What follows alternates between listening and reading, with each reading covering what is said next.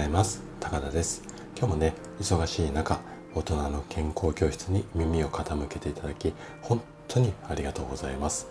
この放送は朝が来るのが楽しみ、そんな人を増やしたい、こんなね思いを持った整体院の院長が毎朝しちじにお届けをしております。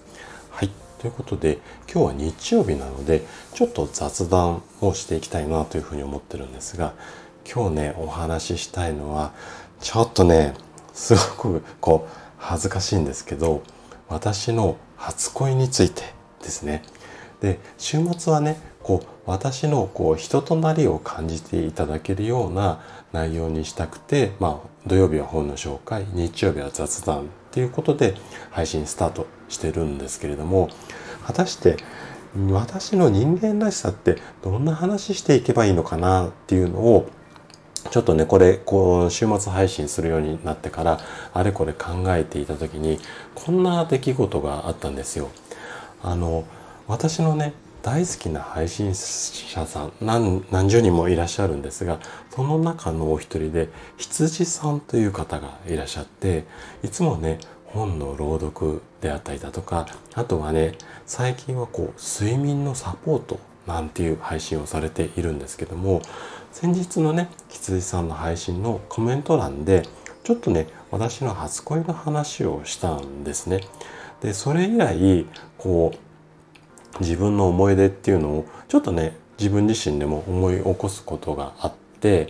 こんな話もなんか私の人となりを知ってもらうにはいいのかななんていうふうに思っていて、あの今日お話をさせていただこうかなというふうに思っています。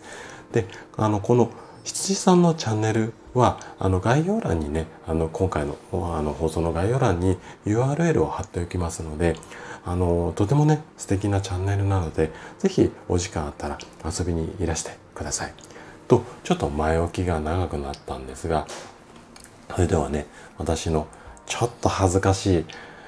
結構恥ずかしいんですよこれでも、あの初恋の話をね今日していこうと思っています。題して、初恋は〇〇〇味です。この〇〇〇のさん文字にどんな言葉が入るのかっていうのはちょっと最後の方のお楽しみにしていただければというふうに思います。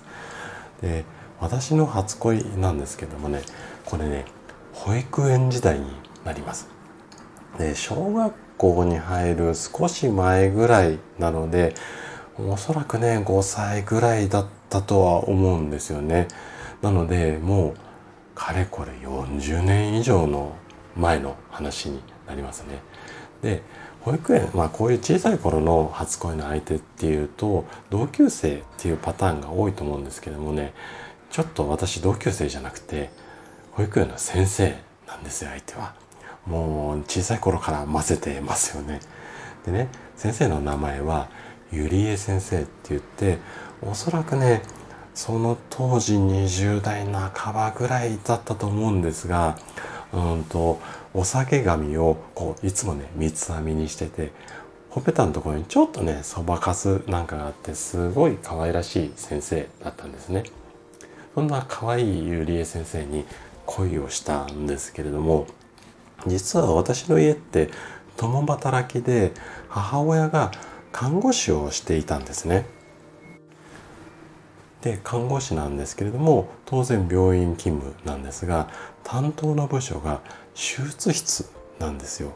なので、まあ、定時で上がれるっていうことがほとんどなくって、手術の中に入ってしまえば絶対出ることできないし、手術って長引くことも多くて、帰りのお迎えの時間っていうのはもうほぼ毎日のように遅れがちだったんですよ。で、他の子ってだいたい夕方のごじからろくじぐらいまでにその保育園ってお母さんがねみんなお迎えに来るんですが、私はねまあろくじ過ぎても一向に迎えが来ない。で、遅い時にはしちじもしくはもうはちじ過ぎるっていうことも結構あったんですよね。で、そんなもう一人ポツンって残された私のそばにね、いつもね嫌な顔を一つせず一緒に待っててくれたのがゆりえ先生だったんですね。まあこれこのシチュエーション、まあ好きになりますよね。はい。で、ある日ねそうやってまた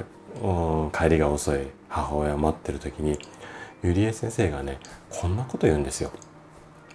ヒロ君に大事な話があるの。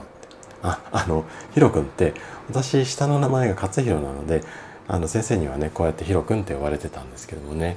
でヒロ君に大事な話があるの。でどんな話かっていうと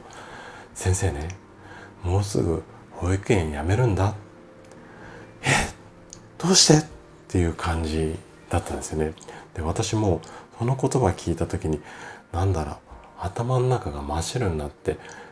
もうなんか固まっちゃって言葉出なかったんですよね。でやっと出た言葉がどうしてってその一言だけだったんですけどそしたらポツッとね先生が結婚するのもうねなんかまさにこうハンマーで頭を殴られたっていう感じだったのとあとはそうですね誰だ俺のゆり先生取ったのって本気でなんか怒っててもうそれ以降口が聞けなかったんですよね。でその後母親が来てでうんと家に帰ったんですけどももう夕飯食欲がないんですよね。まあまあ子供のくせして一丁前にって感じなんですけどもでその日の夕食は私の大好きなハンバーグだったんですけどもまあいつもおかわりしたくてうずうずするガキがね半分以上残してああおふくろ心配するんですよね。あんたどっか悪いなお腹痛いの頭痛いのってまあ矢継ぎ早に聞いてくるんですけどもどこも悪くない寝るって言ってそのままふて寝しちゃったんですね。で次の日の夜もそんな調子でご飯残す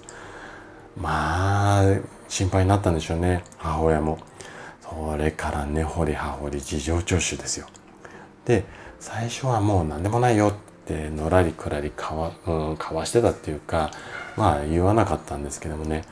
ついに私も隠しきれなくなってゆりえ先生が結婚しちゃうって言ってまあ母親に打ち明けたんですけどもその途端もう号泣もう涙がと全然止まらないぐらいどうってもう涙ともう鼻水ですよねが止まらないぐらいガンガン泣いてでそれを見てね母親がねもうゲラゲラゲラゲラ大笑いなんですよ。なんだそんなことかそんなことであんたご飯食べれなくなったのって全然慰めてくれないんですよ。で慰めてもくれないででワンワン泣いてる私を見て大笑いで、まあ、笑い転げている感じなんですよね。でそんな母親を見ていたらなんかね私も一緒になってゲラゲラ笑ってたんですよね。でもういわゆる泣き笑い状態ででなんか笑ってるうちにうんとまあ元気になってきたまあそんな感じの思い出話なんですけどもなので私の初恋は涙味だったんですね。まあちゃんちゃんっていうかまあそんなお話だったんです。はいいやちょっとやっぱなんか恥ずかしいですねこういう自分の話するのでもなんかこんな思い出話だったんですけども、えー、楽しんでいただけたら嬉しいです。はいということで今回のお話はここまでとなります。そしてねいつもいいねコメントをいただき本当にありがとうございます。皆さんの応援がとっても励みになっております。